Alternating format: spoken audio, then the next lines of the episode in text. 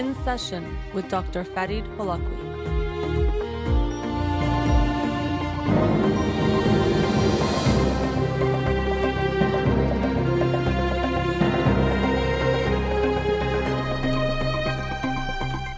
Good afternoon. Welcome to In Session. I'm your host, Dr. Farid Holakouee, and I'll be with you for the next two hours here on Radio Hamra.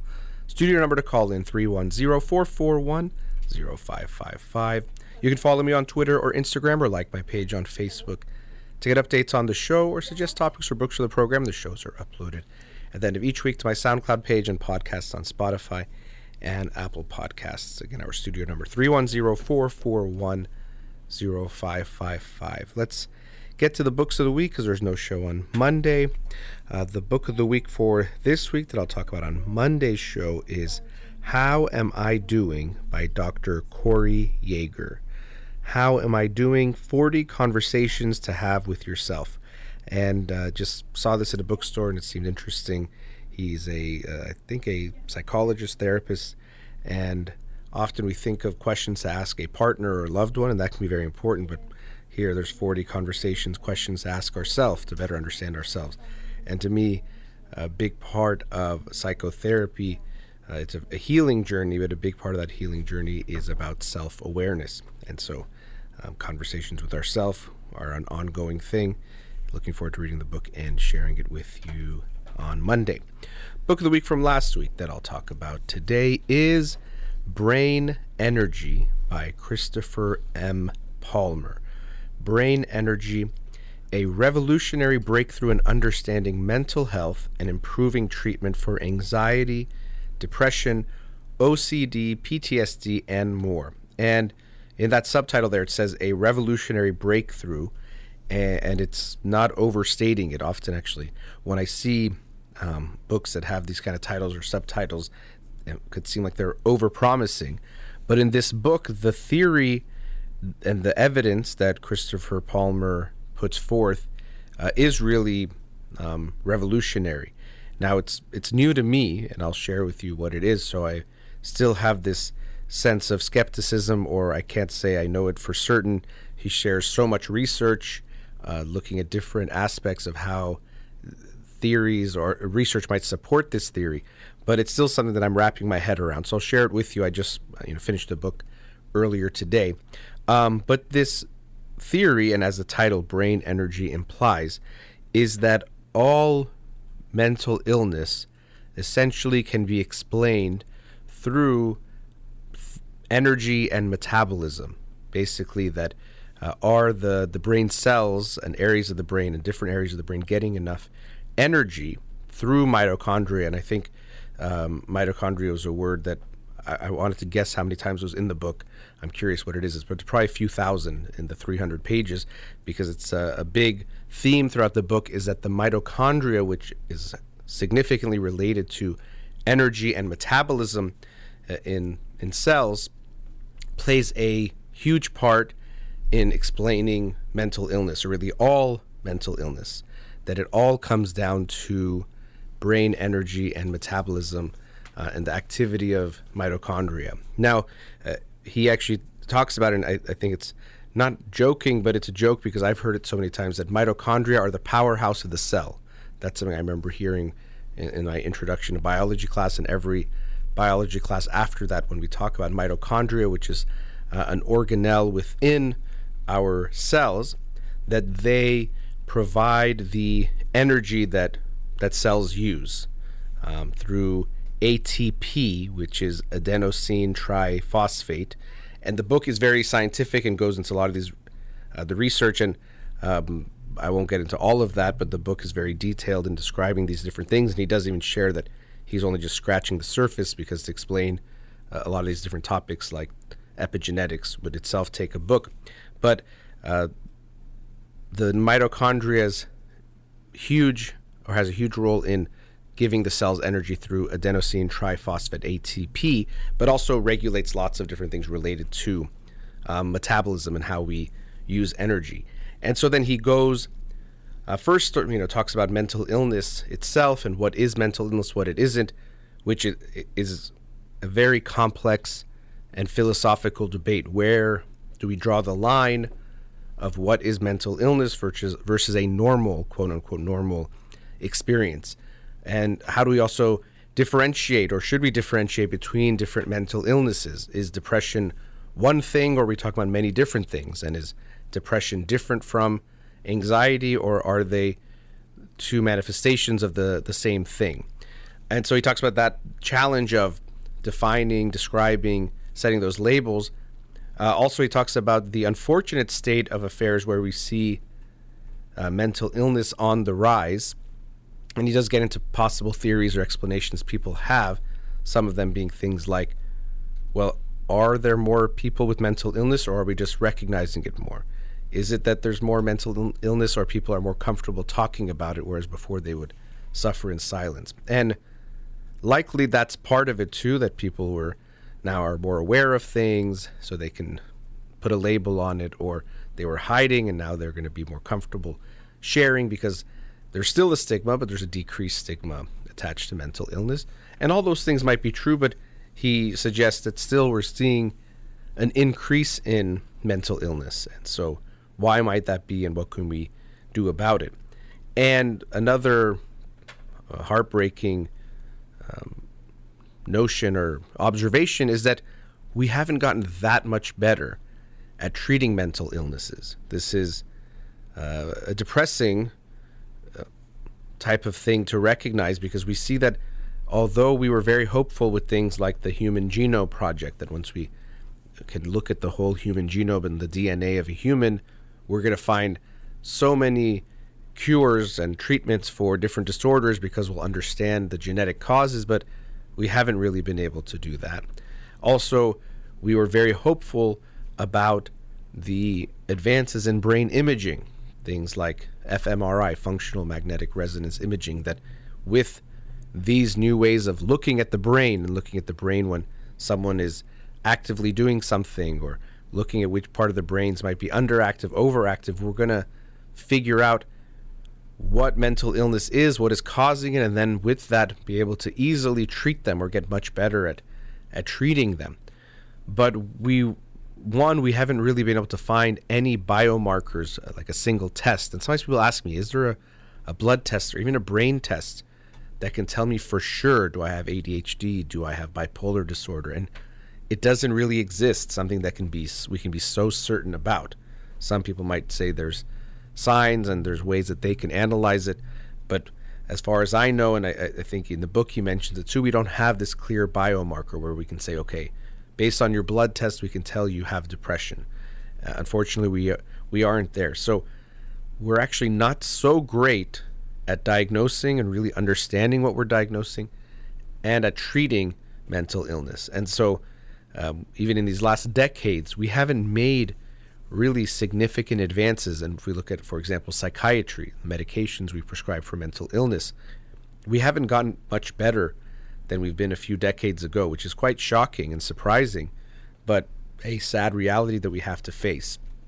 And so he shares that one way to understand all of this is that we might be missing what's causing mental illness. And again, as I mentioned before, his theory that it all is all it call, all comes down to brain energy, metabolic types of issues related to metabolism. And when we hear that word metabolism, for many of us, we think of fast or slow metabolism related to weight and weight loss and those things, but it's much more than that when we go into the cellular level of how cells are using energy and what's going on at that level. And so then throughout the book, after he shares this theory as an idea, he, he outlines all of these different ways where we can see that mitochondria and metabolism play a part in, in understanding how that might then mean that it could be impacting mental illness. So things related to inflammation and how that's related to mitochondria, sleep, circadian rhythms, drugs and alcohol, physical activity, um, even our genetics and epigenetics, how mitochondria play a role in all of these different factors that all contribute to mental illness. And often there are these feedback loops, which means that um, it's not that just mitochondria causes a problem, it's that um, what's happening that causes the mitochondria to have a problem makes the mitochondria act in a certain way that then might exacerbate the problem. a, a way of explaining this is something like in depression. Um, one of the things we see is people aren't feeling as good about themselves when they're depressed, and so they're less likely to want to see people and have social interaction. But unfortunately, that isolation makes them more depressed over time, and then that makes it even harder for them to see people, and so it snowballs. So we unfortunately see these uh, feedback loops, and they can go in a negative way. The good news is if you can turn things around, the feedback loop can go in a positive direction. So you spend some time with people, that makes you feel a little bit better, it makes it easier for you to see people again. You can get less depressed over time. But when we look at the impact of mitochondria, as I mentioned, he goes into detail in each one of these chapters and later parts of the book of how we can understand mitochondria and metabolism playing a role or being implicated in these different factors related to um, our mental health and health overall. Because he also shares that we see these connections between diabetes, Alzheimer's disease, cardiovascular issues that are also related to metabolism and mitochondria and also how those relate to mental illness. So it's a sweeping theory, and it's, uh, you know, often we hear that word theory and even I've heard people say this when they talk about evolution, people who deny evolution or don't believe in evolution will say, well, it's just a theory. And unfortunately, this is where our general way of talking about things colloquially can interfere with how we understand things on a more scientific level. So if I say, uh, you know, oh, you know, that celebrity couple, they broke up, I have a theory as to why it happens. I just mean I have some guess or this is what I think. It's not based on something solid. But in science, a theory is a way or a framework of understanding a set of observations that we see. So, uh, the, the, theory of gravity, let's say, it's not just, oh, I think this sounds cool. It's a way of making sense of what we observe in the natural world based on lots of research, different types of observations, not just some guess. And so, similarly, this theory he puts forward, as I said, because it's so new to me, it's still something that I have to wrap my head around and understand a bit more and look more into the research that he describes in the book and, and different ways of making sense of it. So for me, it's it's still new and I'm still processing it. Um, but it does seem to make a lot of sense that maybe it's not everything. Often a theory might say everything can come down to this, and he doesn't say it that black or white, but it is very strong in that direction. But that this can be a significant factor to understand when we're looking at mental health. It also makes very clear we often talk about a mind body connection or that there's no difference or we should be not thinking of physical and mental as so different and it definitely supports that notion or even when we try to separate these things maybe they are the same thing and we're thinking of physical and uh, mental illnesses as different things maybe the cause is very much one and the same or comes down to the same types of things.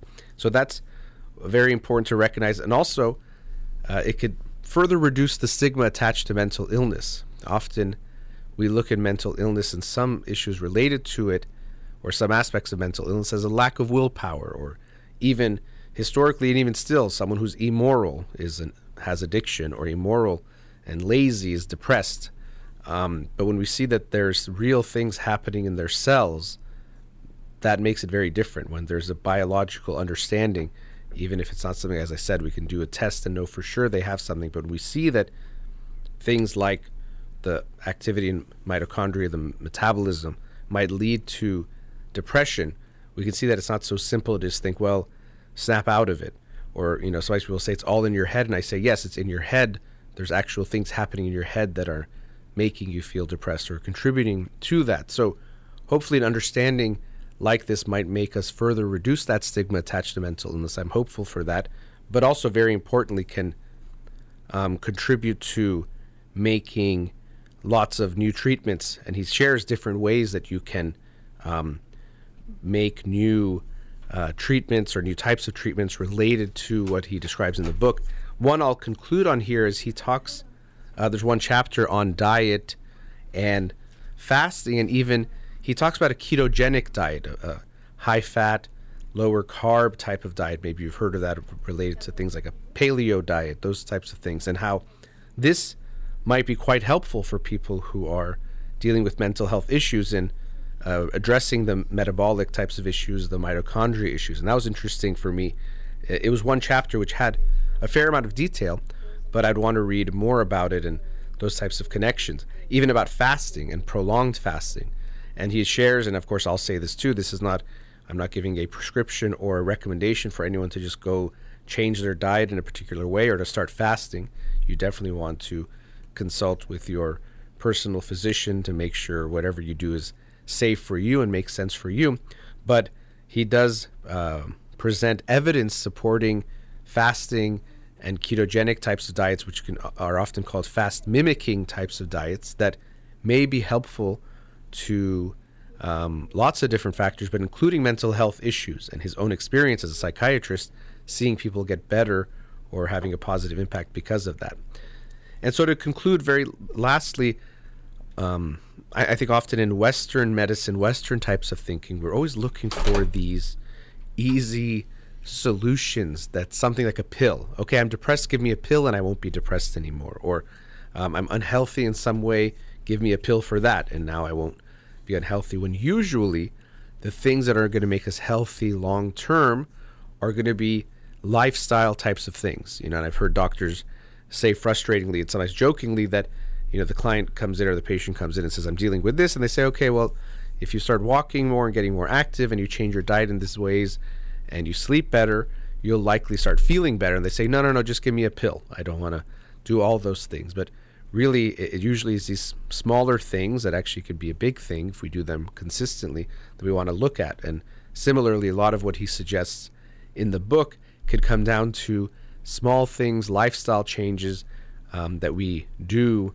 on a daily basis that over time can make huge differences in how people feel, even related to serious mental illnesses like schizophrenia and bipolar disorder. So, uh, as I said, um, very fascinating book. Still a lot for me to learn and understand about the theory because I had never heard of it until now, which is quite surprising. Um, but even more important to talk about it, and I hope you'll check it out too, and see. I, you know, you can even see him on lots of podcasts and Uh, YouTube videos talking about these things, or you can read this book, Brain Energy, by Christopher M. Palmer. Let's go to a commercial break. We'll be right back. Welcome back. Let's go to a caller. Radio Hamra, you're on the air. Hello? Can you hear me? yes. Thank you for calling. Thank you for uh, having me on the air. Uh, this is my first time actually contacting you on the air, and uh, I'm very familiar with your dad, um, but this is my first time, so please guide me if I have to explain anything further sure. or if you have any questions. I'm sure you'll do so just my... fine. Yeah, uh, and just yeah, you can you know let me know uh, the question or the reason why you called, and we'll get into it. And if I have questions, I'll go ahead and sure, ask you. Absolutely. So this is in regards to the relationship um, I have uh, with my stepdaughter. Okay. Um, I myself, I'm 40 years old. This is my second marriage, and uh, my stepdaughter right now she's uh, she just turned 17 actually. Uh, me and my husband we both uh, coming from this is our second marriage. We both been in a long term kind of marriage for nine years. I do not have any kids from my previous marriage. Mm-hmm. Neither we have any kids together. Um, we, and he, and he has just the one. Years. He has just the one daughter. Yes, she's the only child in uh, my uh, husband's side as well, mm-hmm. and uh, we have an amazing relationship together. I mean, this kid accept me as um, maybe stepmom or whatever you can mm-hmm. title it.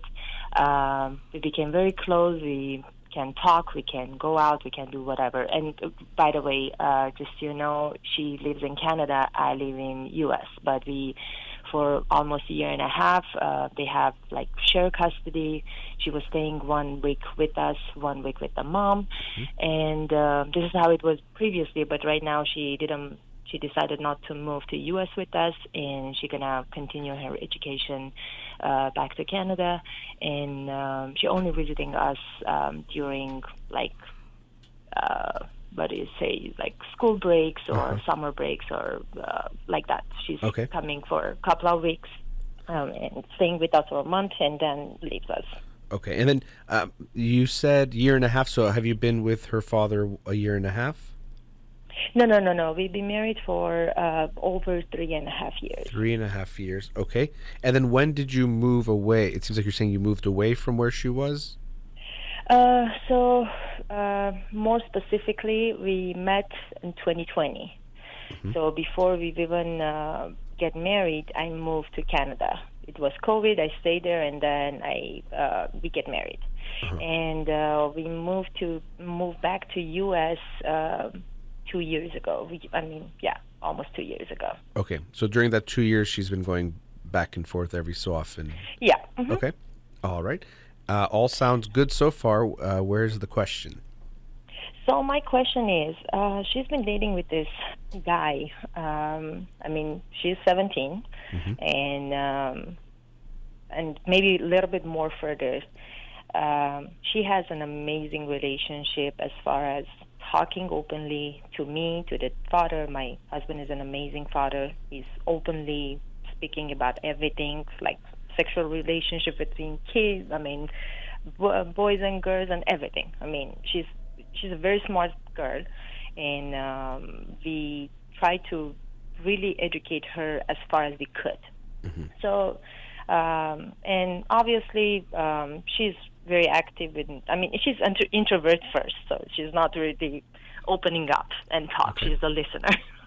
mm-hmm. So, uh, two years ago, before we moved, I kind of noticed because she's getting the friends over, and I could kind of I have eyes. I, I I'm very sharp about like who who's who look how how is the relationship and friendship. And i kind of noticed that one of the guy friend of hers um he's getting closer and i said okay are you sure he's just a normal friend? It's not like a little bit further? And he, she kind of opened it up before and like yeah we are kind of boyfriend and girlfriend. And we kind of okay with that. I mean it's her age maybe it's fine. I mean too much of like uh, uh, kind of controlling her it wouldn't be something that we really wanted to, but in the same time, we weren't really comfortable about it either. I'm trying to kind of tell you how we were feeling and how she was feeling, but again, they've been together for a long time. I mean, it's almost two years. Mm-hmm. And every time we were talking, I mean, we're trying to see where she's standing, where he's standing. And by the way, my uh, stepdaughter is one of the, uh, she's in an IB program. She skipped the school one year, so she's graduating one year early, and all her friends are kind of one year older than her. I just want you to okay. know about this. So she's a little bit more mature than her age. So I would say at least two years more mature than her age. So this um, relationship goes further, and um, we are not. I mean, we are close when she's here, but I'm not really bothering her. She's just calling me or texting whenever she feels like it, and mm-hmm. it's barely happening. At the beginning, I was very sensitive about it, but then I said, you know what? She's a teenager. She has she needs her space, and end of the day, I'm the secondary person in her life. But today in Instagram, um, I noticed that she uh, shared a p- profile picture of her and the boyfriend kissing each other, like lip to lip. Mm-hmm. And for me, it wasn't acceptable as a Persian family. I mean, I'm Persian. The, the dad and mom are not Persian, but for me, it's not something acceptable. So and the so your your husband is not Persian. No. Okay, no. and her mom is not Persian. No. Okay. Mm-mm. I'm the, uh, but we are kind of having the same ideology about relationship, family, and everything. Like okay. very strict about everything. Makes sense? Mm-hmm. So my husband doesn't have Instagram, so he never seen it. The mom is always in Instagram, but I noticed that she is not her friend in Instagram. Okay. And I don't know if I should show show it to my husband and talk about it. Um, should I tell her that this is not right? And I, am just confused. I don't know okay. my my place and how to act. And I mean, um, my husband kind of gave me all the rights to talk about what I think, but I do not want to have any. How should I say? I'm afraid that I don't want to break this kind of warm relationship with her. Mm-hmm. I don't want to throw her under the bus. In the same time, I don't I'm not accepting this. If, if she was my biological daughter, I would react completely differently. Um, I'm just trying to understand what is the right way, and in general, it's kind of she does stuff that it's not the way I want it, but in the same time, I don't have so much right about to say stuff to her either. Mm-hmm. I mean, what would be your opinion as a professional? And obviously, um, you are much more. I'm maybe a little bit old fashioned. I don't know. I grew up like that, uh, but I want to know what is the right thing to do in this. Well, yeah, the, just uh, I'll definitely share my thoughts on it, and I'll ask you some more questions. As far as there being a, a like a right thing, and even as a professional, there isn't something that I can tell you every psychologist is going to give you the same answer. So there isn't a clear black and white right thing. I'll share my thoughts with you and we can explore it a little bit more. Um, my, my first thought is to do less, to not get so involved that, you know, you might not approve of it, you might not agree with it. Even if she was your daughter, I would say you, it might not be your place to tell her she can or can't do something. It seems like she's, uh, you said 17, so soon 18. Um, you could share your opinion. You could talk to her about if she was your daughter. The fact that she's mm-hmm. not your daughter even more makes me think that I wouldn't want you to get involved. You know, and I'll even ask you what you, what your intention is. You're saying I don't like it, so we cannot like something that someone does, but it doesn't mean that gives us the right to tell them to not do it. And then also, even if we tell them, that makes them not do that thing. So uh, there's lots of things that get in the way that more than likely what I would think happens is if you tell her it's not good to put a picture of yourself kissing on Instagram, um, the biggest thing that will happen is your relationship with her will change. Her changing That's what she puts what on, yeah, Mhm. what she puts on Instagram or not probably won't change. Just you know how comfortable she is talking to you, or you know those types of things will almost definitely change. So, um, I would say to that part, no. Now, showing her dad or not, I get it. That's uh, um, maybe you feel like you want to be open with with him uh, and and tell him. But let me first on that that other part. What is it that makes you want to tell her something? And what would you even, if you were to tell her something, what would you say? So I, I myself, I had a very open and close family in the same time. I, I I'm just going back to my young age, Mm-hmm.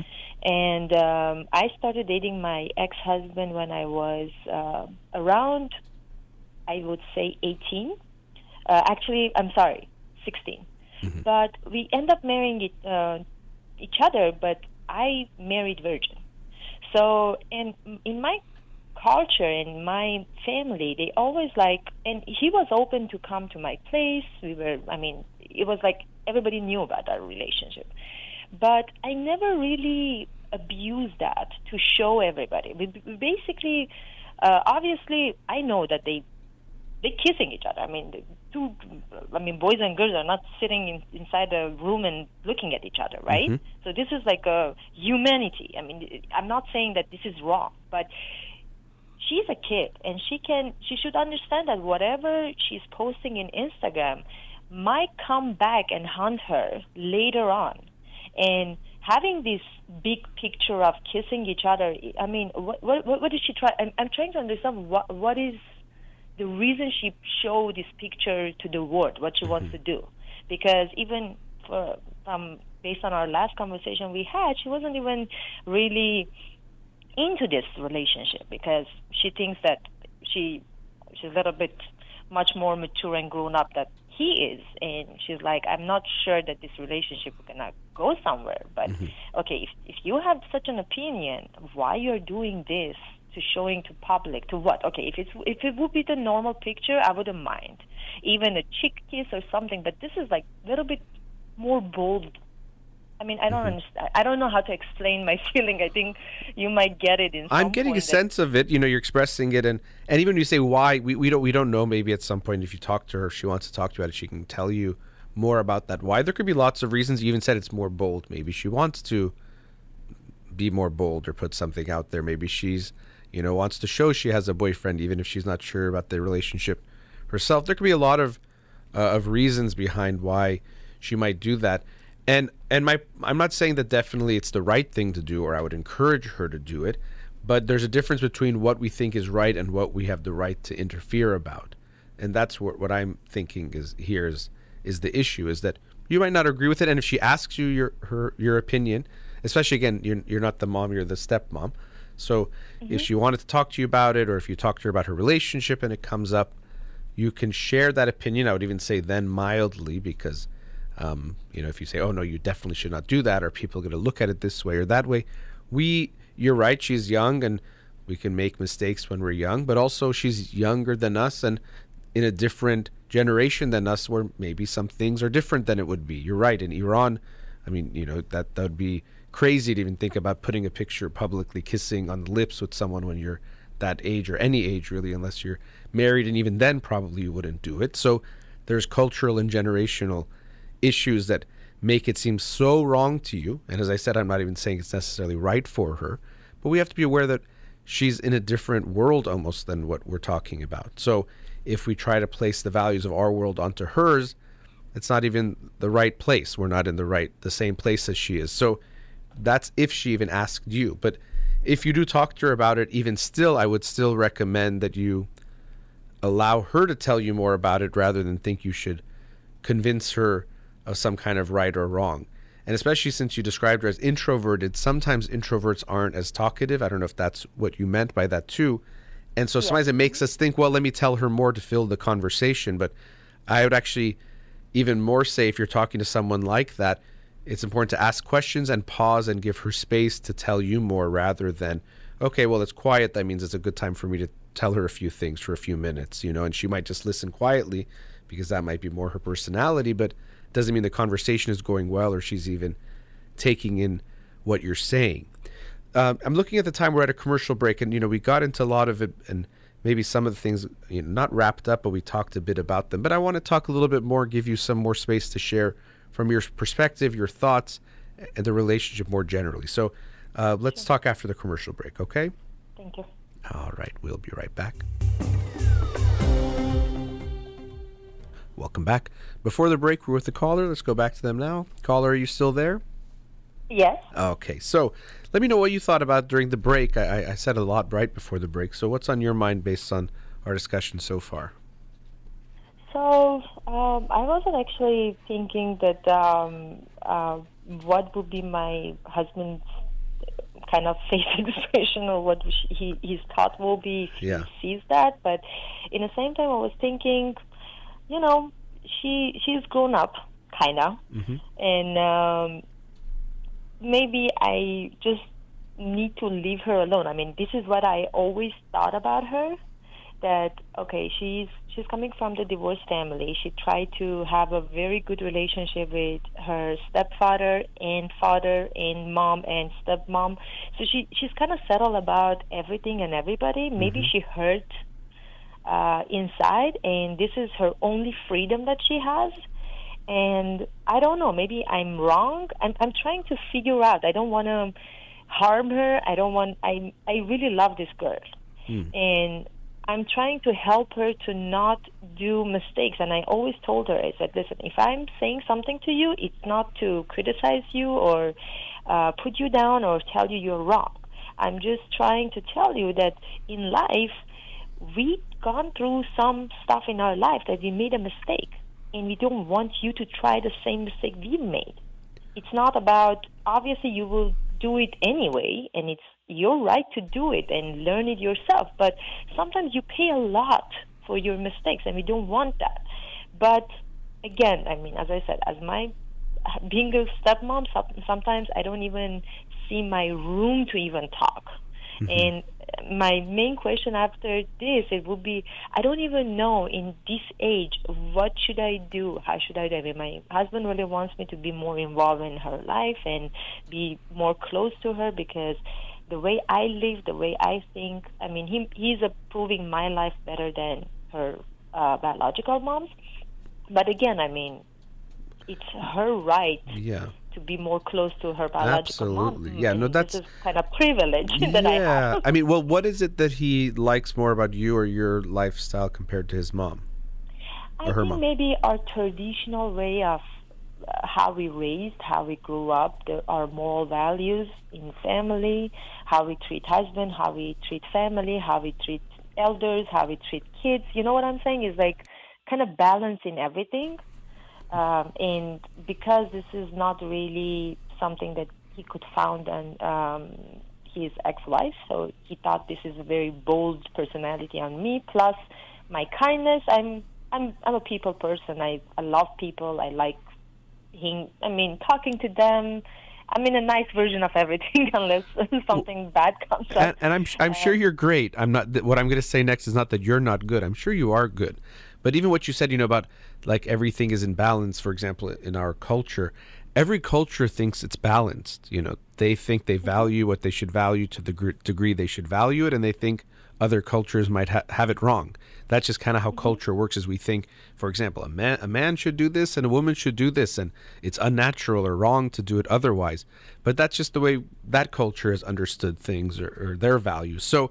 Um, now it could it's good for you and your husband to be aligned in your values. That's a very important thing for a relationship, and that's good for you and him.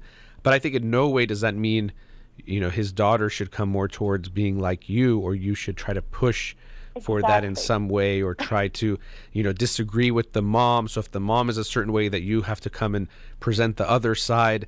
I I think that's not at all a good space, you know, to put that pressure on you. And as I was saying before, if anything, it would likely just negatively impact your relationship with her and not even make her a certain way. So um, we do have to understand our culture feels so right to us, but it doesn't mean that it is. You know, it doesn't mean it's the most right thing. It's just right for us. Let so, me however, correct you something. I Sure. think I think I uh, little bit went too far about it because the both are kind of modernized in our culture. okay, So we we took good stuff about our culture and give away the bad stuff. And the reason I'm calling you today because I don't want to push her towards something that I think it's right and it's actually not right because as I said this is uh, I'm from different culture. The mom is from different culture. The father is from different culture. And she was born and grew up in Canada. Like completely different.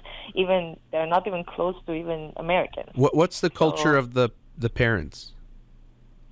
so the they are Eastern European. Okay, that's gonna help you. That that's it. That doesn't and it doesn't matter that much. I'm just curious um, about that. Yeah, so you're just saying they're not Canadian either, where she's growing up, and that's No, I mean they both. Uh, my my husband actually grew up um, almost.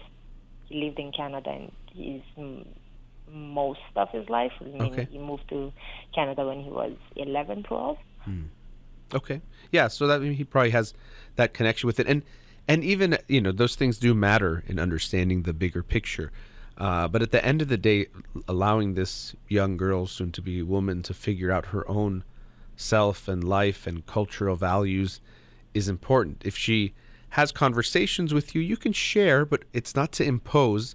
So we have to have that humility. And that's why even when you asked me, I, I'm trying to use my professional knowledge and experience as much as I can, but I know I have my own bias about things that doesn't necessarily mean it's right. It just means what might feel right to me. And so I- I would suggest, I mean, this is really to everyone, when we talk to other people, to not assume we have the right values or the right way. So you might think, okay, she's doing this and that's wrong. She should do this. Mm-hmm. But we have to check that and realize, like, I, I don't, you know, this is how I see it, but maybe some of it's mm-hmm. wrong too. So I can share my perspective and make it a conversation. I always encourage that. Let's talk about it.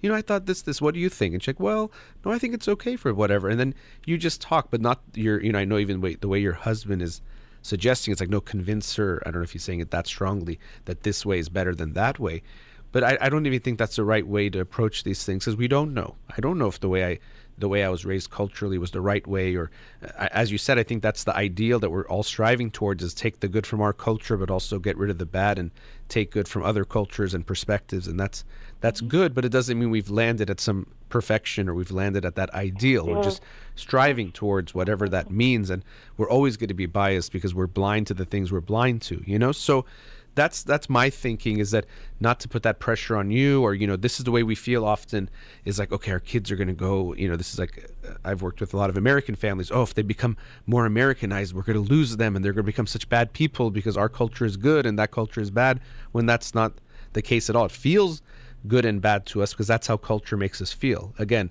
oh, when someone comes in, you stand up. That's the right way. In some cultures, they don't do that and they don't mean disrespect. I was hearing someone talk about how uh, you know, he walked in first to an elevator, and this woman that he was with was offended. Like, why would you walk in? Why wouldn't you let me go first? Like a ladies first mentality. But he said in his culture, the men walk in first to make sure things are safe before the woman walks in. Exactly. So he didn't mean disrespect. It was just different ways. So to someone, who might be, oh, what a, uh, you know, he's a jerk. He walks in first, but we don't understand what the cultural values are that are driving what he's doing, which actually might be very kind and, uh, you know, positive. So we, our feelings about our culture are always going to feel like this is the right way and I have to protect her from the wrong way. But I would just recommend recognizing first we don't know. Like as I, I you know I can tell you some things I might think are healthier in a general sense, but posting what kind of picture to say where's the line of what's an okay picture to post. That's not something I can say is black and white. Um, but if anything, I would want you to have conversations with her rather than think your role is going to be to to lecture her or to teach her the right and wrong of things. And even about making mistakes. First of all, doing maybe we think something is a mistake and it's not. That's one.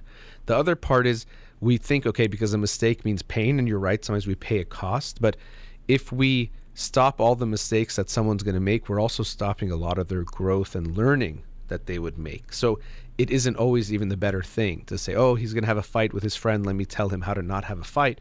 Maybe they need to figure out, okay, have the fight and work it out so they they learn from it. You know, so um, don't think that you have to prevent her mistakes.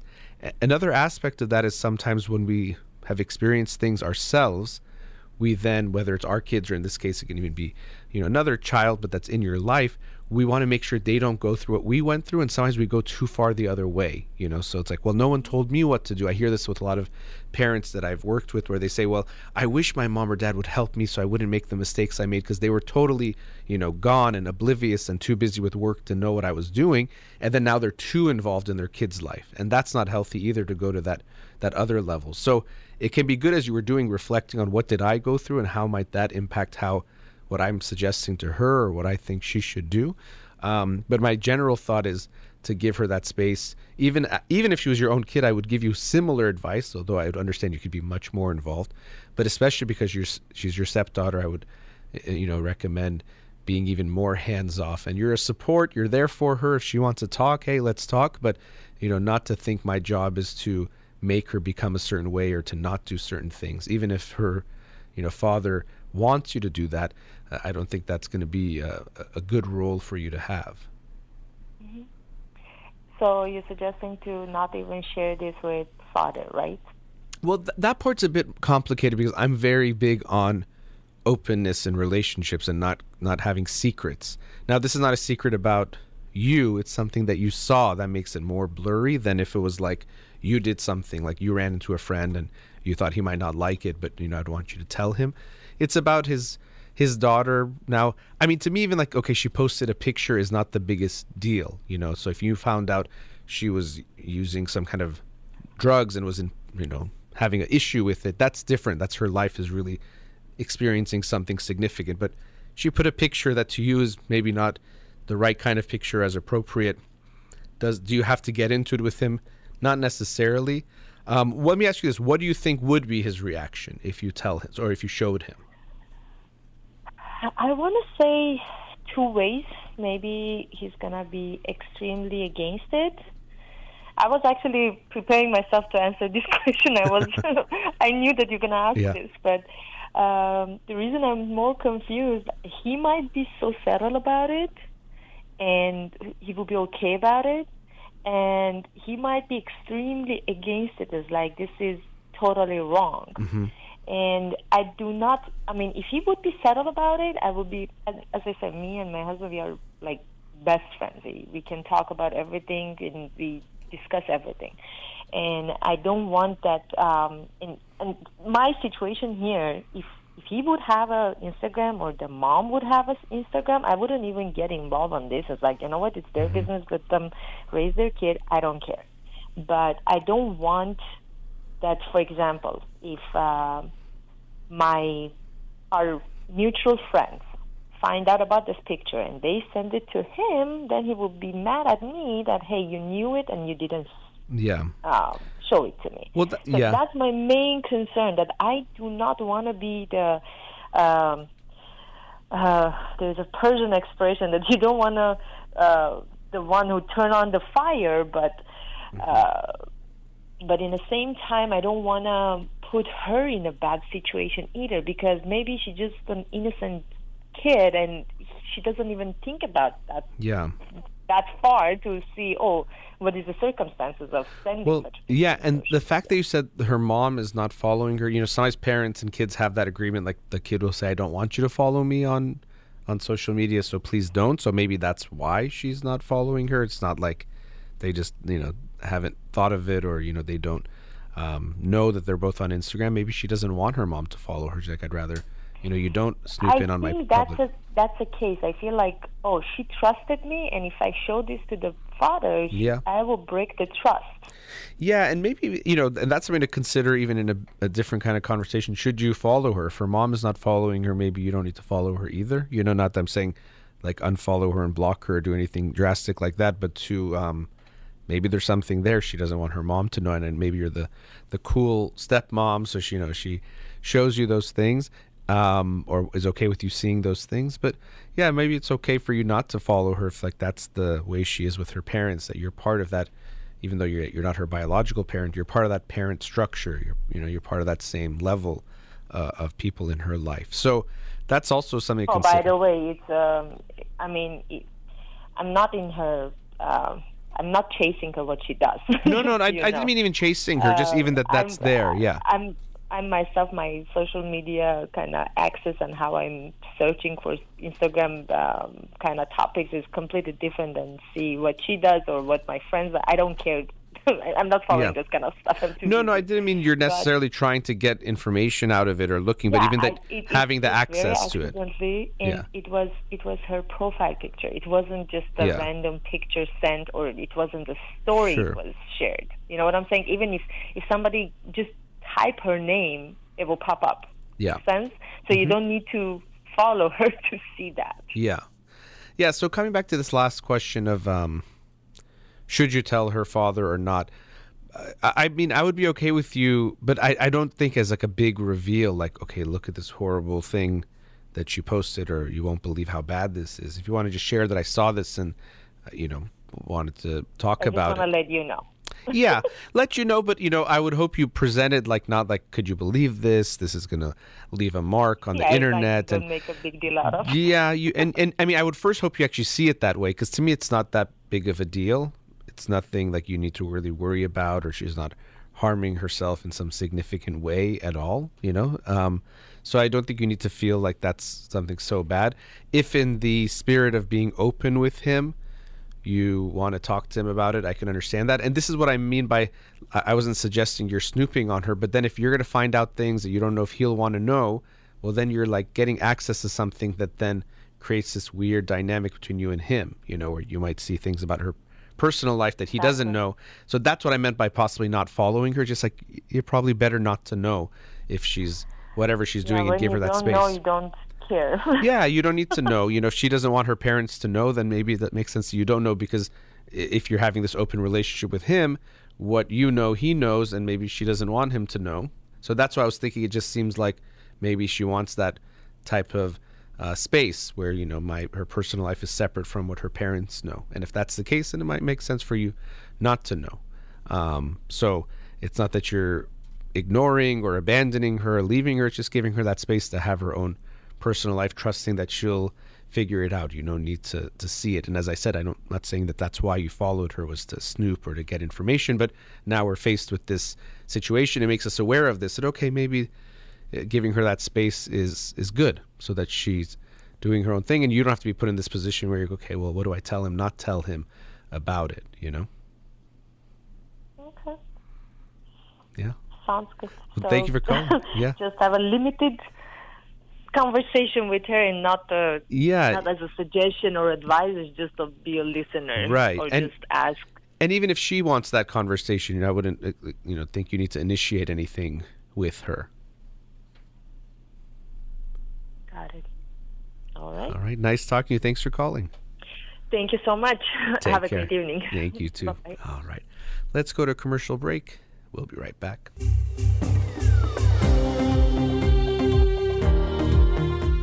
Welcome back. You know, the, with the last caller, this issue of, of culture came up, and uh, she very openly expressed how she felt about things, and I'm glad she did. And uh, what I shared there, I wanted to uh, expound on a bit more this sense of, of right and wrong when it comes to culture, and even this way that things feel uh, natural or innately good or bad. And sometimes we feel that it can't just be a, a bias or a feeling, it feels so deep. We think it's something natural, but uh, really we have to be aware of how much the ways we've experienced things can shape how we feel about things. So, just looking at culture to begin with, often when we think of culture, we think of things like language or types of food or types of music. And that is part of culture, of course, but culture is much more than that. Uh, culture is about morality, about right and wrong. Even some definitions of culture make it as if, uh, or describe it like this is how we do things here. Basically, this is what's right and what's not right, uh, or how to live right and not right. So, if we think of culture as this bigger way of values, uh, and realize that when we are exposed to a culture, we then internalize those values, we can see that we have this very strong reaction to some things are right and some things are wrong, that we are then feeling this is just the way it is. And that's how people feel. This is what a, a man should do, a woman should do, a father should do, a mother should do. And it doesn't feel like just opinion or um, a way of thinking. It seems like the way of thinking. And so it can be f- important for us to recognize that, that we have, without our own um, effort, just by exposure, we have internalized these values from what has gone on around us, what we've been told. You know, even I can think of some funny um, examples in my own life. So, as an Iranian kid growing up, when you talk to an adult, you don't just say their name, right? So, you don't just say um, uh, the first name of the person that's an adult. You're not supposed to do that. You always add something like June or John or maybe a Mr. before or Mrs. before their name or doctor or whatever title they might have. But you don't just say someone's name that's an adult, when, especially when you are younger and especially when you're a child. It's no, it's seen as disrespectful. But then you look at some American cultures, and you see this in a lot of movies, but also happens, in, of course, in real life, reflecting uh, the, the movies are reflecting that, where you know someone meets their partner's parents or a friend's parents, and they say, "Oh, Mr. Miller, nice to meet you," and they say, "Oh, no, don't call me Mr. Miller, call me Paul or whatever their name is." So we see that they are um, showing that there are, there's a familiarity there and a closeness that means no i want you to call me by my first name. You don't need to put a mr or anything else in front of it. But then in a persian culture this would be seen as disrespectful if you called someone by their first name. And so i remember at my first um, internship or one of my internships in graduate school um, my supervisor was a, a doctorate level uh, therapist, psychologist, but they insisted that I call them by their first name, just just the first name. And for me, this was very difficult. I always wanted to say Doctor so and so, even the first name at least, say Doctor first name or Doctor last name. To just say their first name um, felt wrong for me. And so we could see it's not that there's something inherently wrong in saying someone's first name if they're older than you or in a supervisory position, but it can feel wrong to certain people based on their cultural upbringing. And so for me, even though I was uh, born in the United States and raised here, I still had this very strong sense of right and wrong about saying an adult's name without some kind of title before it or some kind of term of, endearment after it. But we can see if we try to take a step back, we can never step out of our own heads completely, but we can see that there's likely nothing inherently right or wrong about that. We can see the value in you can call me by my first name, and that shows a certain closeness and a certain sense of familiarity and comfort that you can have with me. We can hopefully see that benefit, even if we still think it's better to add the title or the term of endearment at the end of it. And so it, it takes a lot of effort, a lot of conscious reflection to become more aware of these biases. We can never be completely unbiased because we are looking at things still from our own perspective. Even if we try to take a step back, we're seeing it from somewhere. Uh, I think I one time heard it explained as no matter what your perspective is, there's always a place you're looking from. You can't be looking from some perfect place to observe something. So you're looking at this house, you might think, well, the front is the, the right place, but that's still a perspective that's going to give you certain biases or ways of seeing things. Or the old adage of a bunch of different scientists and they're uh, they found an elephant in the dark, and one person says, "Oh no, it's like a hose because they're at the trunk." One person says it's big like a tree because they're at the leg. Uh, you know, because they're at different parts of the animal, they think it's different things, but that's their perspective. So it takes effort for us to recognize these things, and it can be challenging because when we think of life in these right or wrongs, this is the right way to do things, this is the wrong way, this is the moral, immoral way of doing things, and we've been thinking that way for so long and even living that way for so long. When that gets challenged, it's not just a new idea or a new type of music, it's something that really hits to the core of who we are and who we've been throughout our life. So, if you've been talking to adults in a certain way, people that are older than you, and now you see someone casually talking to an adult without that same kind of deference or using a title when they refer to them, you can like, no, this is wrong. And if I assume that this is right, that would mean that the way I was doing things was wrong or was wasteful. Why was I going out of my way to do all those things? So we challenge it very strongly. We say, no, no, this is wrong. And look at these disrespectful Americans or disrespectful whatever it is. They don't understand the right way to do things. But I think we all can benefit from a dose of cultural humility to recognize that although it feels so right to us and we can feel so connected to it, it doesn't necessarily mean it's inherently the right thing or the right way to do things. And an analogy I like to think of when we look at this is sometimes we think of our our let's say our ancestors or our cultural heritage we think no this is the right way this is the good way to do things but i think we can look at rather than looking back imagine looking forward and you look at a baby and you have a baby in front of you and you think this is such a beautiful baby and i love my baby so much but it doesn't mean your baby is better than another baby and you see someone else holding their baby, you can imagine, I'm sure they love their baby so much. I have love for their baby too, but I can imagine for them, they have such a love and connection for their baby. And it doesn't mean we have to say one is better than the other, or one baby is good and one is bad, one is the, the best baby and one is not a good one. We all can understand that we have love for the baby that we've been given, just like we can have love and appreciation for the culture that we have. But it doesn't mean we have to put down other cultures to have that love for our own culture. So I can love my baby, but doesn't mean I have to say another baby is bad. I can say, oh, look at that beautiful baby over there. This is my baby that I've been given that I'm going to take care of and I love and cherish, but I don't have to put any other baby down. Similarly, with our cultures, we can hopefully have that same type of mindset. I love my culture and there's things about it that I really appreciate, but it doesn't mean I have to put another culture down or say mine is better than theirs in order to appreciate my own. I can still love my own, see the good in it, also see the not good in it, as the caller uh, themselves mentioned. But I don't have to put the other person down in order for myself to feel good about it. This is just the culture I've been given. Everyone has been given their culture. We don't have to think of them as better or worse. We can think of them as different. And hopefully, as she also mentioned, learn from different cultures because oftentimes we get a new perspective when we talk to people from different cultures that opens our eyes to something that we think, wow, I thought you can only see it this way, but now I can see it was because of what I was exposed to that I didn't realize there's another way to see things. And I think that can be, be quite wonderful. Let's go to a, another commercial break. Studio number 310 441 0555. We'll be right back. Welcome back. Let's go to another caller. Radio Habra, you're on the air.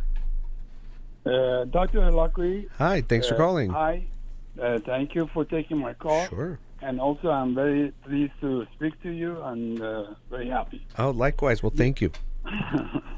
this is regarding my son. Okay. Uh, he, yeah, he's 30 years old. 30? Okay. And 30, yeah. Mm-hmm. And uh, he was uh, he had a girlfriend uh, like uh, approximately four years ago, and they lived together for one year while they were well. Actually, she graduated. My son he was graduate as well, but uh, my son he continued uh, edu- his education, and then they were living together for almost a year and a half. And things goes wrong with them, and they broke up after one half year. They love each other. I know she she really loved my son. My son really loved her, and uh, they because my son he was very involved with his school, so he kind of like uh, pushing this, you know, like his education to to forget about her, just to study hard and keep going at the education to make it sure because she, he really loved her and she couldn't. I mean, he couldn't really forget all about her, you know. And I was talking to to him, and I said, you know, things happen, blah blah blah, and uh, eventually, after he graduated from his, because he's a lawyer, he he just graduated a year ago, and he's doing the practicing the law. And uh, after he graduated, I think he kind of comes down and relax, and then uh, they set up to see each other again. So there was a gap here after the break up the relationship. After one and a half year, there is a breakup here, two and a half years, something like that, or three years maybe. Okay. And then now they are getting back to each other. They again, the love is all over, and uh, I'm a little concerned here. This relationship coming back. I have no no, you know, objective respect to having these two having you know relationship again. But i just want to make sure with your permission and uh, you tell me how would i because i want to protect my son. I want to make sure uh, you know he's not going to get hurt again. He was crying for me you know when he was when they were living together and they left each other he was kind of very in love with her. So i don't want that thing happen again. So I was just wondering, is this sort of allowed that my son, because I don't want her, because she's very, very pretty. She's like, a, if you look at her, she's like a star, like act, actor, very pretty. Uh, she's uh, she's very educated, and uh, and I'm kind of scared, you know. What are you? So- So you're scared that he's going to get hurt again? My son gets hurt again. Yeah. because And, if something go because what happened, I have to give some information Yeah. regarding the, the my. Uh, her, her, I mean, right now they're fiancé. He already asked her to marry her. They give her the ring and everything else. Right now, she she's the fiancé. She, she Okay. already came over here. We we have fun. We have dinner together. She's a very good girl. I have no problem with that. But this time, I want to be more careful when he goes forward with this relationship. Well, we, yeah. I mean, I get that you um you're worried about him getting hurt, but you know, even when we enter a relationship, we can't predict for sure that we won't get hurt, and we have to risk getting hurt. And similarly, for your son especially, we can't prevent him from getting hurt. He has to be able to risk that. Now, you know, if he wants to talk to you about it, he the thing for me about people do break up and get back together and like anything sometimes it's good, sometimes it's bad. It's not always the wrong thing and it's not always the right thing. The important thing for me is usually to try to recognize okay, what were the causes for the breakup and have those things that led to the breakup changed in some way or been worked out or worked through so that now the relationship is is something different than it was but you know you can't just get back together to get back together but you can you know i was talking to the previous caller and that was about a 17 year old stepdaughter so that's a little bit different but even here he's 30 still uh, to some degree you know i know you want to protect him but we we can't you know stop him from doing something. We can if he wants to talk to you about it you can talk to him about it but you know that to think your role is to to stop this relationship if you think it's wrong uh, i don't think is is the right thing but has he talked to you about the relationship or why they got back together or what's happened Mm, uh, well, he he talks just a little bit, but uh, I don't even ask. I don't go through the through the detail with him because he's very private and he doesn't want to talk about it. okay And uh, and I I respect him because, uh, but I still I ask a couple of questions here and there, and I figured out what's going on with him. The reason I'm saying that because she's she's a very good woman. I have no. I mean, you know, she's very beautiful, and I have no problem with that. The only problem is she's boss. She's the boss in the in the relationship. Means if they want to buy a couch, if she decided to buy the white couch or, or yellow couch, that's the way we're going to do. My son, he has no say so about the color. If they want to put a table, if uh, they want to buy a table, they're going to buy a table the way she likes it, not the way uh, the both of them likes it. So basically, she's in charge of of inside the the you know they live in an apartment two bedroom, but uh, everything they buy, the, is in charge. But my son, he's the one paying. Uh huh. Okay. Yeah. And then that's the issue I have. I said, okay, he, she's too bossy and she really want to control uh, this kind of stuff. But in the same token, because my son, uh, for his uh, four years college, he went, he's a psychologist. Uh, he's a he's a he's a psychology major. He and also he he worked with the kids when he was a lawyer. He worked with the kids for almost uh, two three years, helping them, the the poor people. You know what I mean? Uh-huh. And he knows how how kids are, how to. He also he did a lot of tutoring since he was ninth grade.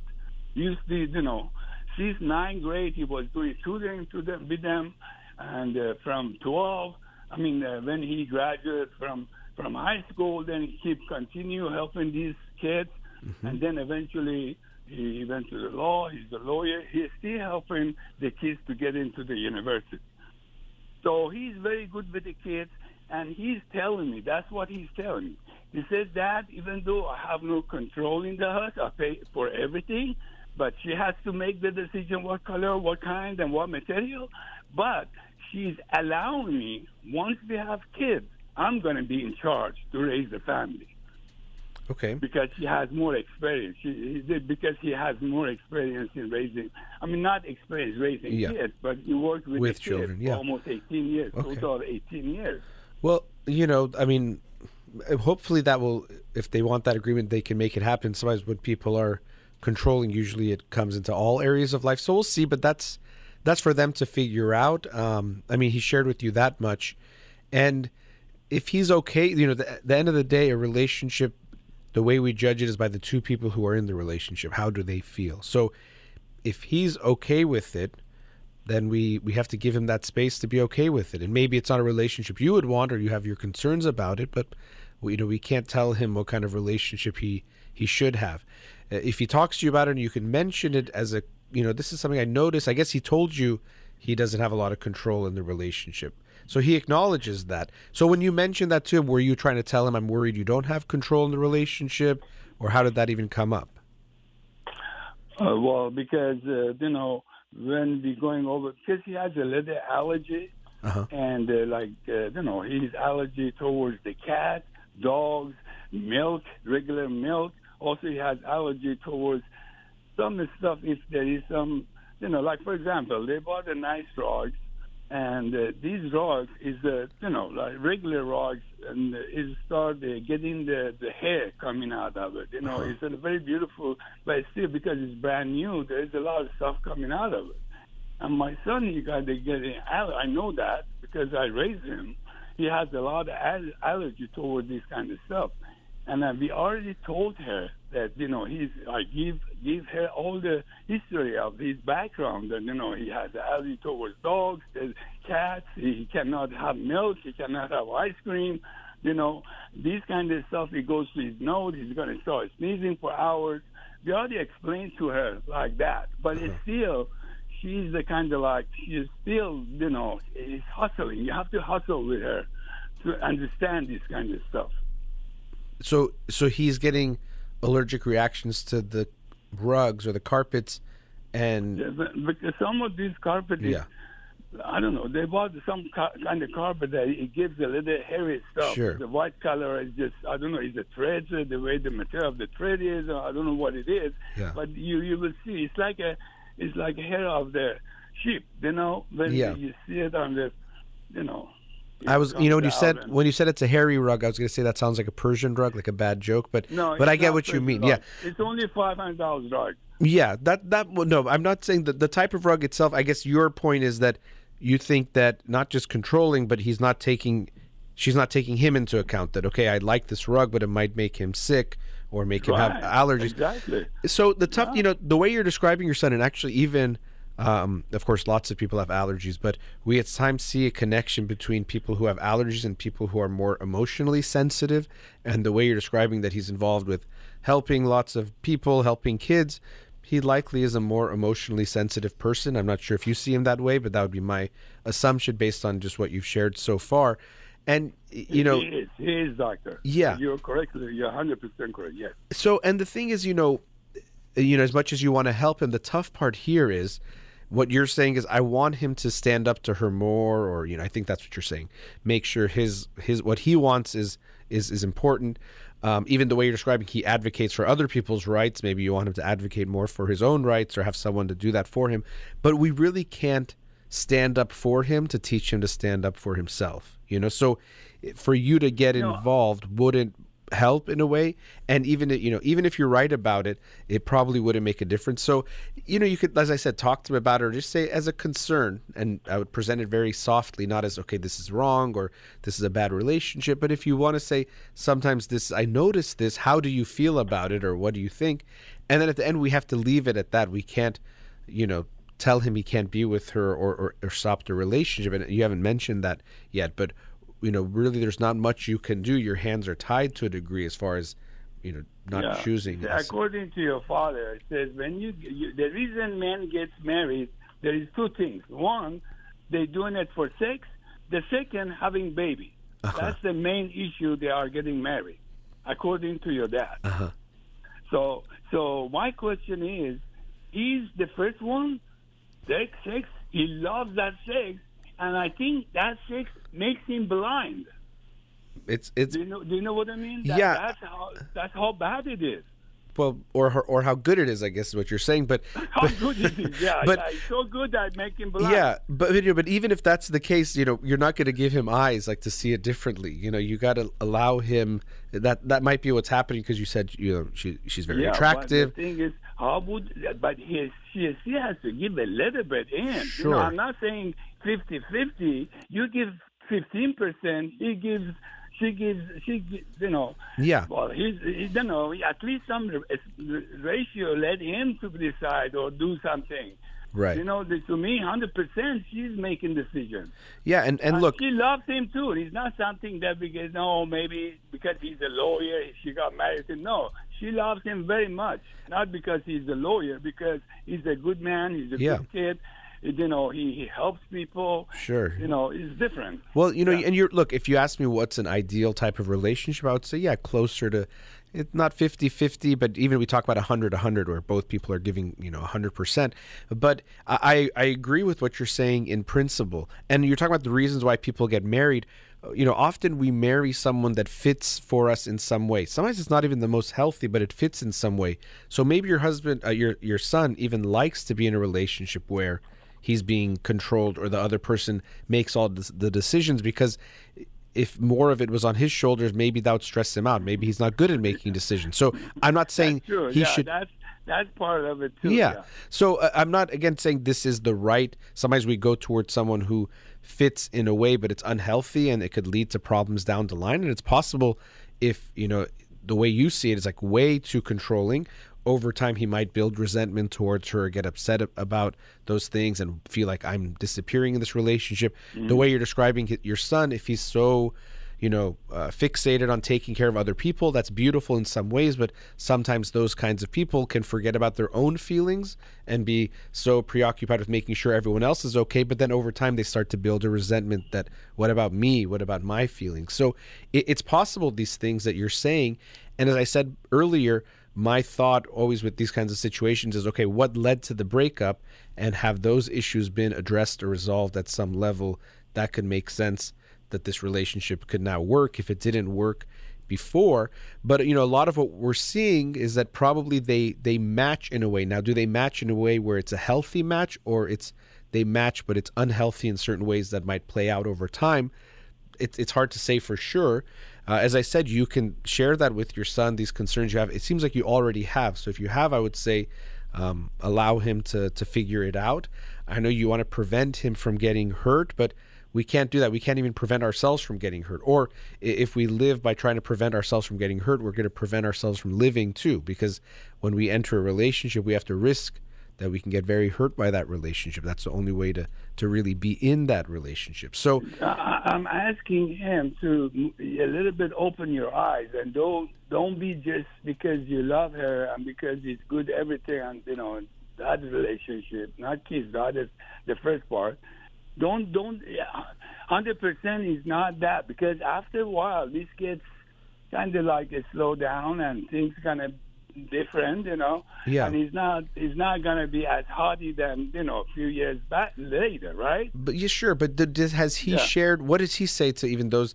And I would always recommend, as I even talked, to, you know, previously with the, the other caller, and always, you know, if you have a talk with him, make it a conversation. So if you just tell him, open your eyes, do this, do that, he's probably going to say, okay, dad, okay, and that's it. Yeah, that's what yeah but i would encourage you to say this is what i'm thinking what do you think like have him tell you make sure he's talking more than you in the conversation so yeah you know sometimes i worry that you know it seems like sometimes she's controlling making This is, tell doctor, this is exactly what he told me. He says, Dad, I want her to make the decision all the way through before we start having kids. okay So that means whatever house she wants to rent or buy, she's the one gonna pi- pick.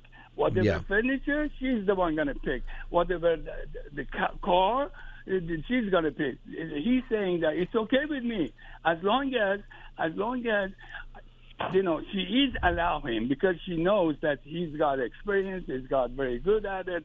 You know, let the family, let him to be in charge of the family as far as raising, not raising kids. He he's still going to be involved, but yeah the thing is, the decisions he, he put more effort to it, and then if he does Yeah. study something about the kids, how to raise them, how to do it, who who is going to talk to, to to get some advice, my son's going to get involved. Probably eighty percent, ninety percent. yeah well so here's They the thing They both agree to it. Yeah, and that's well, uh, the most important thing is for them to agree with it. But I, I I do have some concerns. But above and beyond all of that, even if I have concerns, and even if my concerns have some validity or the concerns you have are valid, it doesn't mean you should interfere with their relationship.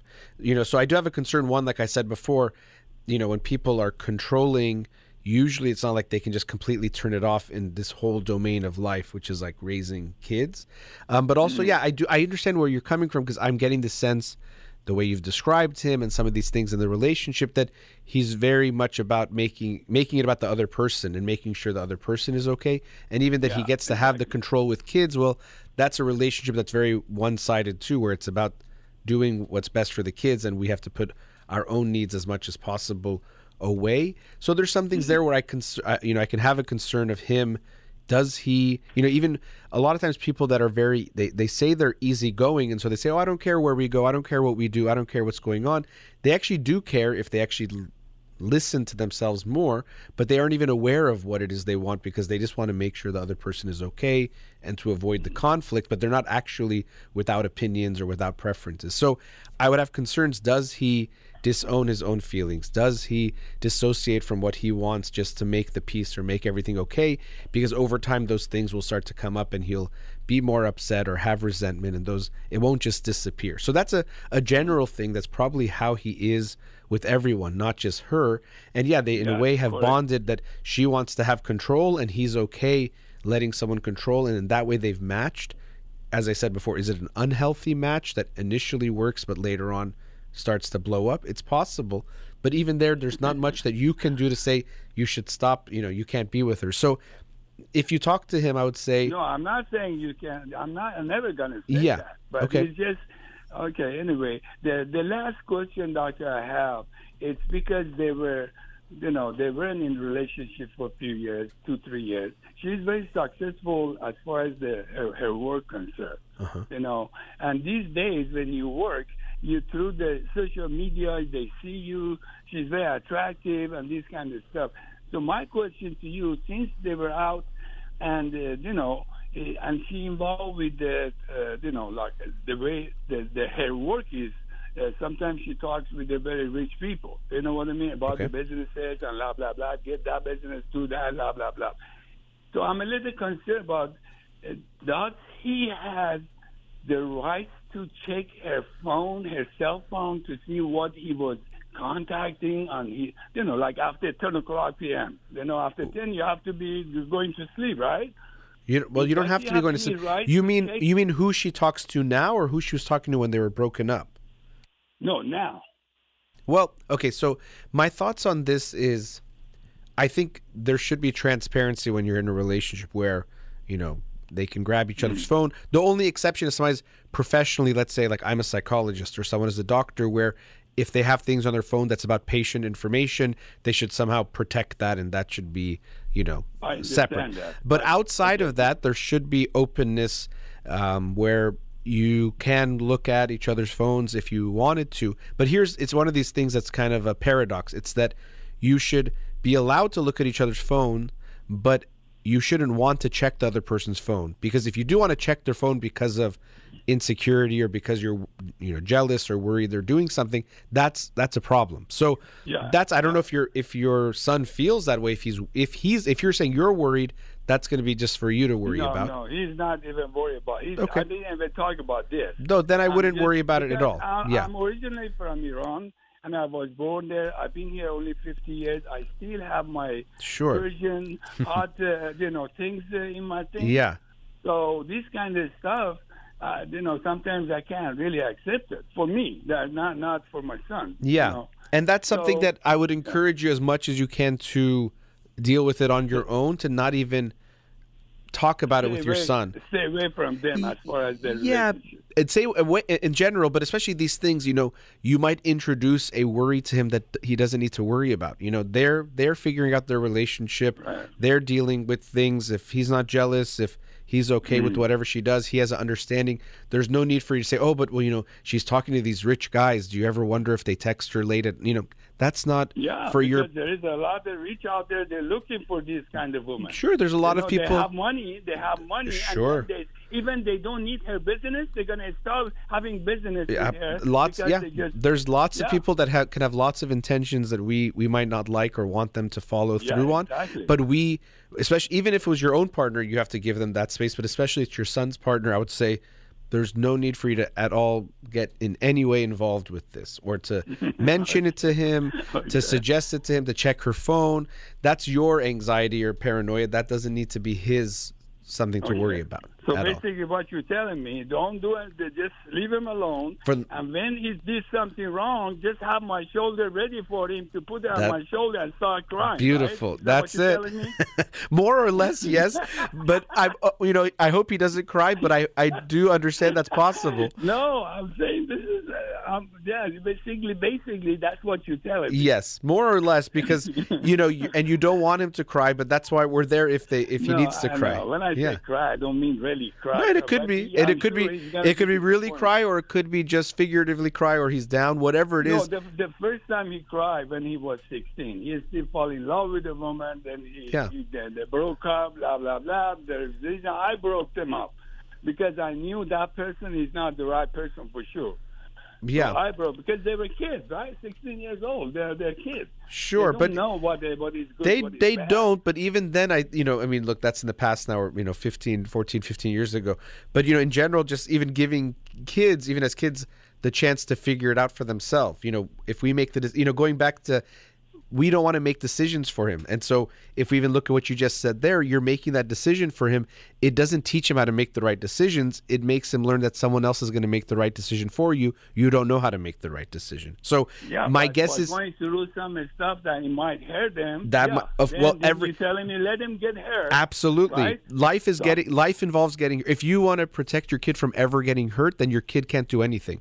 Don't play No, any but sports. The thing, doctor, sometimes hurting, I understand. The, the, a small hurting here, there. Yeah. But sometimes if it's a big hurt, then you have to avoid it. You no, not necessarily. Depends on what we're talking about. I mean, if you, you know, I You always know talk what about. happened? Let me give you an example. I, Well, let me let me tell you. uh, Let me stop you there, just because we're actually past the commercial break, and I want to give you a chance to. I have a good thing to tell you. Yeah, yeah, okay. We're gonna put you on hold. It's gonna be a shorter segment. We should have some time. I want to hear hear what you have to say. So let's put you on hold, and we'll be back right back.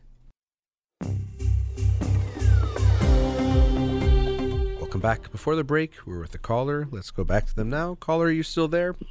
Yes, I am. Okay, I think you wanted to tell us a story about when your son was 16 and you were not Yeah, happy he, with the relationship. he was 16 or 17, somewhere around it, that he Mm-hmm. had a had a girlfriend, and uh, his father was an officer. He was the head of the officer and uh, his father, after like a six months relationship and everything else. And the, the reason I'm saying that because you're telling me let the kids go through the mistake and learn it from their own. Mm-hmm. Sometimes you have to stop them because Sure. if they go through that, they might get hurt a big time themselves. You know what I mean? Sometimes so the pe- what yeah, happened? yeah, go ahead. It is true, doctor. But anyway, so what happened? That dad didn't really didn't want to have this relationship either. He didn't want. They like I mean, they like him very much, my son, Mm-hmm. and we like her. But for some reason, I didn't like that relationship because I don't want to get involved with the cops or everything. And then he uh, he didn't want to get involved with us, um, with, with him, with my son. And then eventually he stopped because he, he really likes him a lot, love him, or maybe love him, I don't know. So that stopped him. So you don't come around to my house. You don't uh, you don't want to see my daughter anymore. Blah blah blah. He's a cop, right? They're gonna arrest you if you if you don't just go and visit and blah blah. blah. Anyway, he didn't do that. He he just continued because she wanted to see him too, and then eventually get to the point that he says, "Don't come," and he kind of drops. You know, he sent other officers says, "Don't come around that house anymore."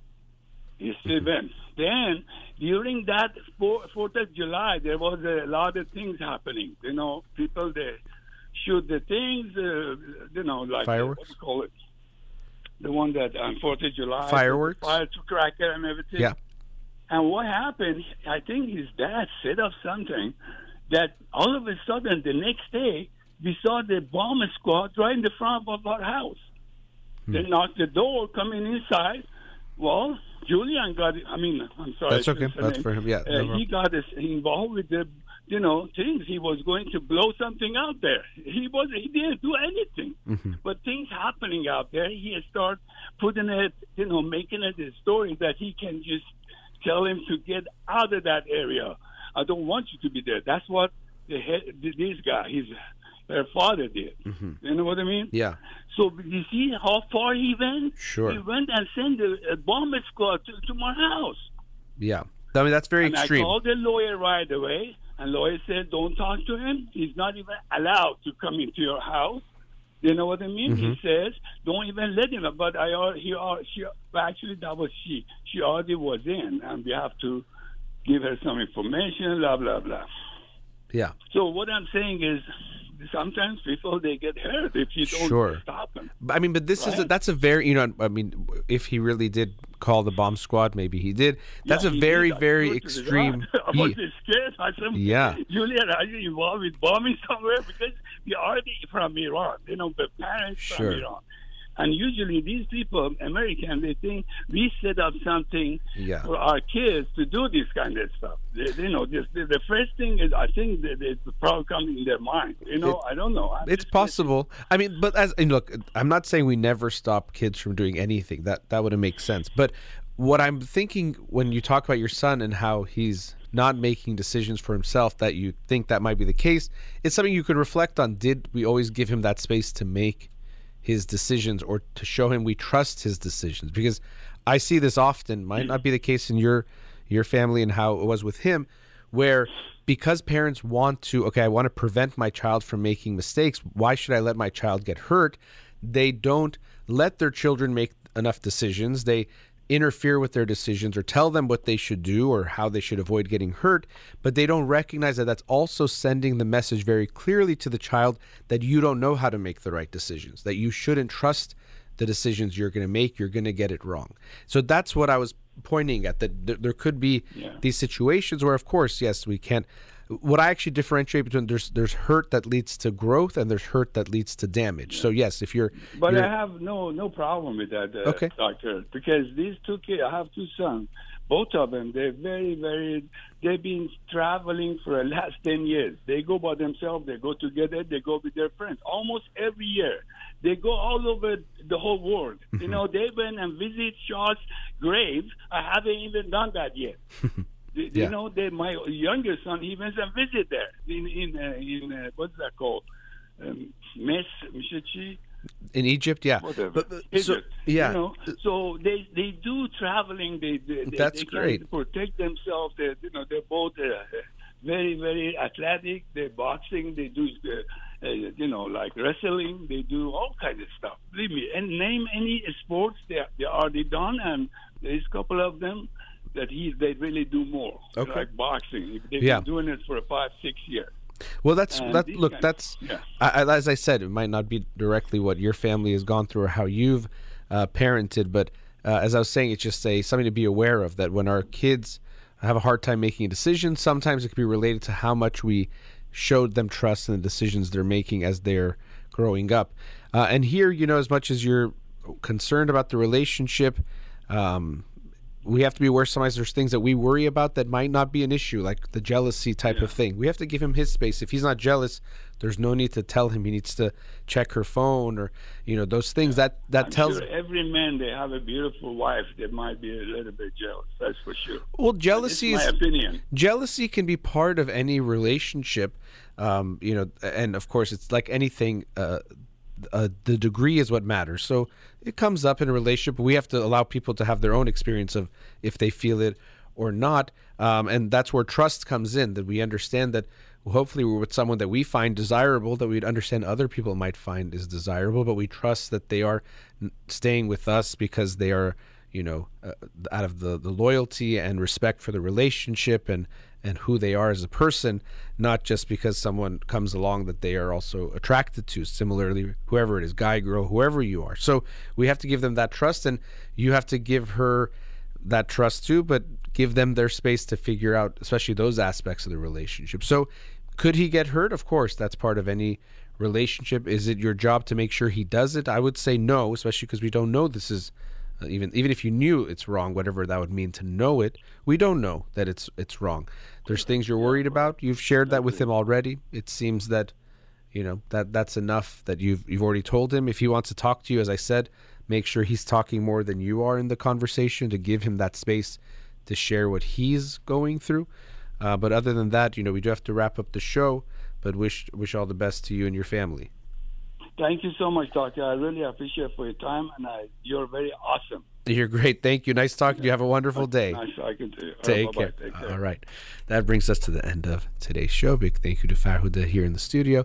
You've been listening to In Session with Dr. Farid Holakouee, Zan Zendegi Azadi.